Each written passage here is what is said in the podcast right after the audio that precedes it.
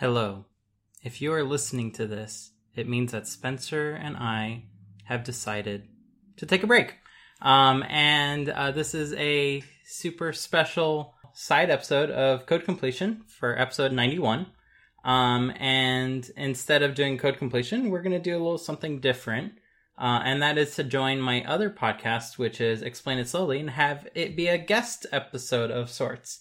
And I'm joined today by my lovely wife, Lynn.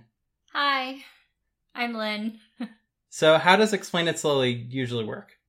Uh, usually I ask you a question. You don't know the question ahead of time, and you will do your best to answer it. Awesome. And since this is being featured on Code Completion, it probably means that it's something iOS related. Sure. Okay. let's let's go with that. okay. I got a question for you. Uh-huh. Um, so I'm a junior developer. Uh-huh. Um, I got into development because of you, and uh, I'm still learning. I still have a lot to learn, and I know that when I was learning iOS development, we were taught um, sort of like when when it comes to starting a new project, you, Mhm. there are certain things that you do, right? Yeah. Usually, like you start off by building out your model first, and then your UI, and then you hook the model up with your UI, right? Mm-hmm. And so now that I'm not in school anymore and I kind of have to do my own projects to get gain more experience, I don't know if that way of doing things is still relevant or does that make sense? Uh-huh. So let me first ask you, what would be a way that would make sense to you? Like which which order of things do you want to uh start things in? I don't know if it's something that I would prefer, but what I normally do is I would draw out what it looks like. So the UI, right? Mhm. And by doing that, then I pretty much w- like work out sort of like what sort of things or features I want in an app. Mm-hmm. So this is all outside of Xcode, right? Yeah, and from there, then I can say, okay, with this type of features, I kind of need this type of model to support it, Mm-hmm. right? Yeah. So I would say that's like a perfectly good way of doing things. Um, and to add detail to that uh, kind of mental model, what like my typical game plan generally starts with drawing out, as you said, the UI in conceptual form. Nothing in code yet, Mm-hmm. just so that way I can rapidly tear out the page and crumple it up and throw it in the trash and not feel bad about that. Does that make sense? yeah, like you're at a very rough stage where you're not married to any idea yet and you are more willing to explore all sorts of different avenues before you feel like you got stuck going in one direction then you have to continue doing it mm-hmm. um, which is really easy to get into so uh, once you kind of get that stage out of the way of making sure um, that your app as a whole like has the features or you've planned the features that you want to eventually have right um, and you start thinking about how the data is going to fit in for all of that uh, generally that's when i will like one i always get stuck on trying to find a name first Mm-hmm. before I can even start anything because then I I have like something concrete to work towards. Even if that name changes down the line, I still like to have something. Um, and you kind of need something when you want to start Xcode. So yeah, whether this stays just a code name or this becomes the actual name for your app, that's like a completely separate thing. Um, but once you have a name, once you start your Xcode project, um, I like to jump right into starting to build a UI to make it feel real. mm-hmm. Um, and as that UI comes together, I'm going to start needing more and more data to support it. So, for instance, uh, if I have like a screen that shows an overview of whatever my app is doing, right? I'm going to want some data to show in that overview. So at first, it's just going to be like, say if this were in SwiftUI, uh, it would be a bunch of text labels, and I would just hard code the values inside those text views, right? Mhm. Um, if this were UIKit, you'd have UI label, and then you just hard code some value uh, for the different properties and the different things as if it were real, right? Uh, but you start to, while you're doing that, discover exactly what pieces of data you're going to need to be able to support that UI, right? Mm-hmm. So um, SwiftUI makes this really easy because you can sort of put together a model object that uh, can directly be represented within your view without like too much fuss. Like whatever you tell the text view to display, that's just what it's going to display. So you can start making a basic model object, like a struct, with the various things that you're going to need to support just that view.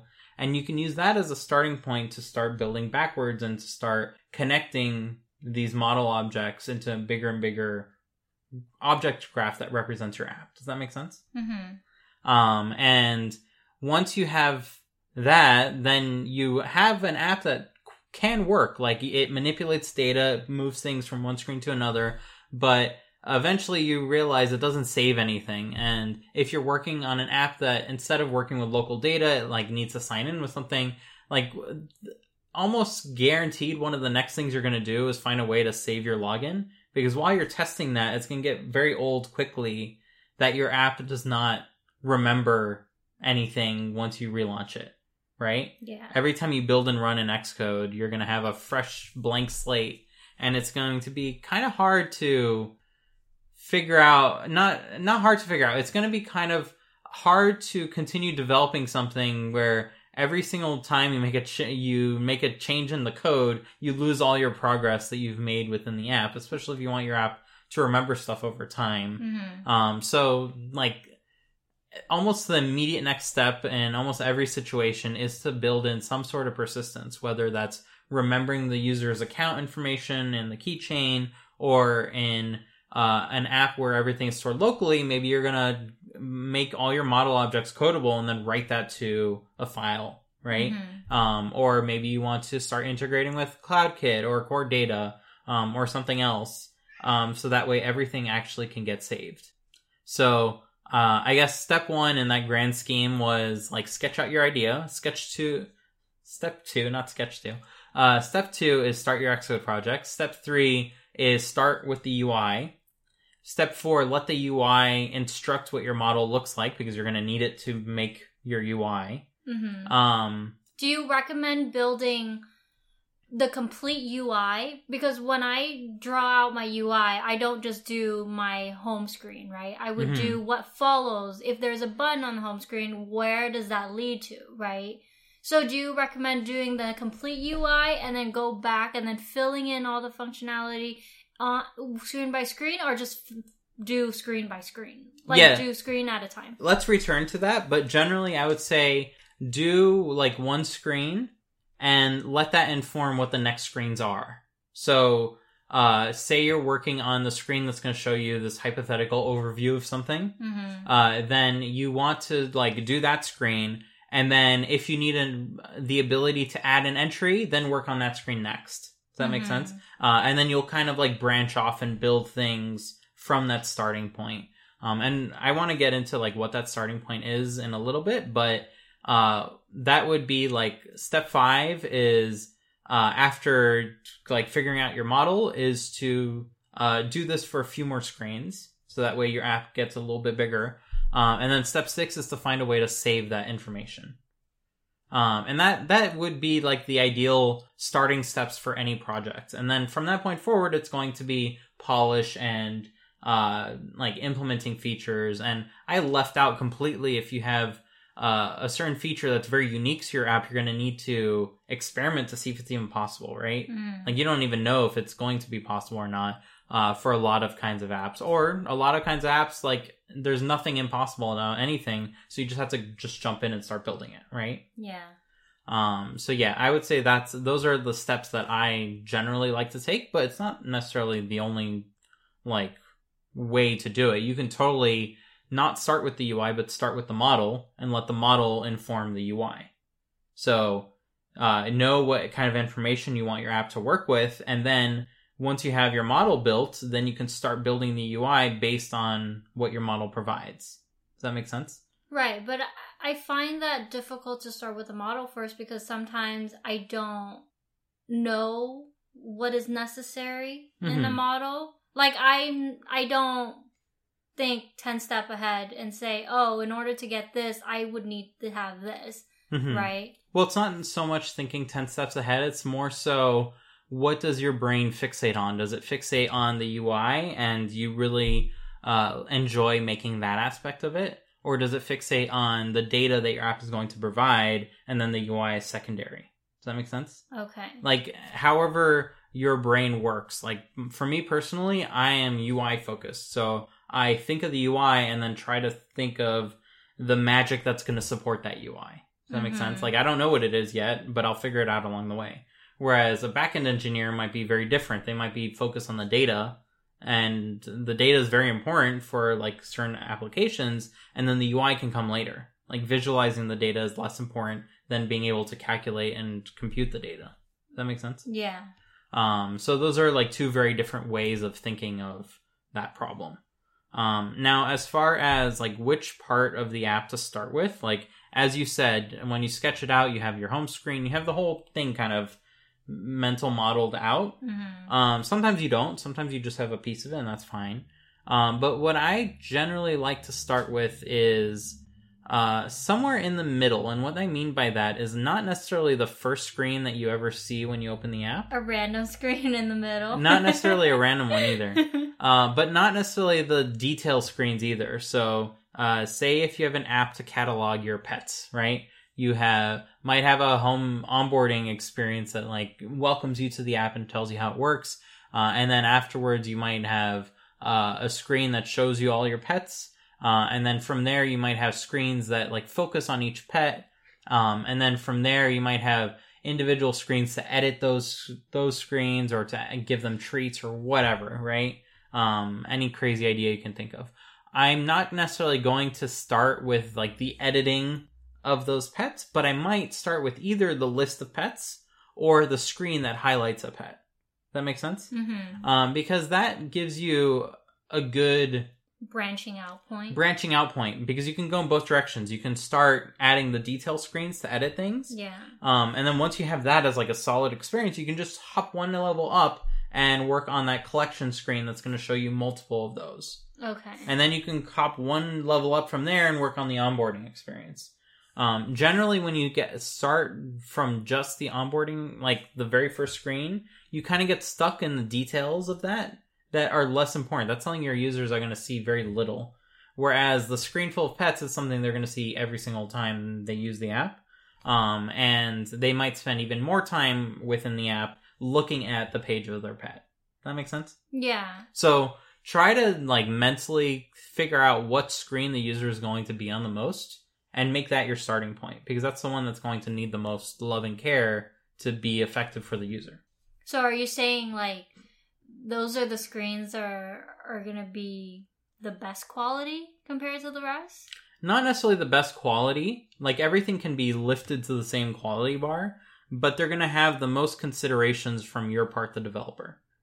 The person designing this app is going to Hmm. put the most thought into those screens because you're going to be thinking about them and working on them the longest. Well, wouldn't you spend the same amount on the other screens as well? Well, like if you start with the with these screens and you're going to forcibly have spent more time with them. Does that make sense? Uh, Because you're going to always be thinking about it. okay. So maybe it's not as like super applicable for a smaller app, but that's generally like the way I see it, if that makes any sense. Mm-hmm. So yeah, I guess have fun making your next like app project. Uh and and yeah, see try to think about like which of those steps make the most sense to you because it's going to differ for everyone obviously. Um and there's no like right answer either, right? Right. Um, it's not like you have to start with one thing. Like there's this man- mantra of test driven development where you have to write the test first and then you can do anything else. And like for most things, you don't really need to do that. Um, but for some things, it's important and it helps, right? So uh, there's always nuance in all of those that tends to get discarded when you have a fun three letter acronym for something. Try to think about why uh, you are choosing to do something before something else, and it might just be because it's more interesting to you, right? Uh, maybe you really want to work on those onboarding screens because that's what you, you're most excited about for your app, right? Is all the fun animations that uh, you can use to introduce someone. But just be cognizant that what you should be spending the most of your time on if you're making a product that you're actually going to be building a business around are the parts that your users are going to be using the most right. right um, you want that to be as polished as possible because that's going to help out your users as much as possible Mm-hmm. so yeah that's all i got That's all I got too. so uh, if you if you like this style of of uh, podcast we have a podcast called explain it slowly uh, that is not limited to tech but there's a bunch of tech topics because that's what i know a lot of and that's what lynn is always learning about. Um, so that's that's what we what we do and you should check it out. Um, but yeah regular episodes of code completion should start back up next week as as usual. Uh, and see you next time yeah, thanks for having me. bye Bye.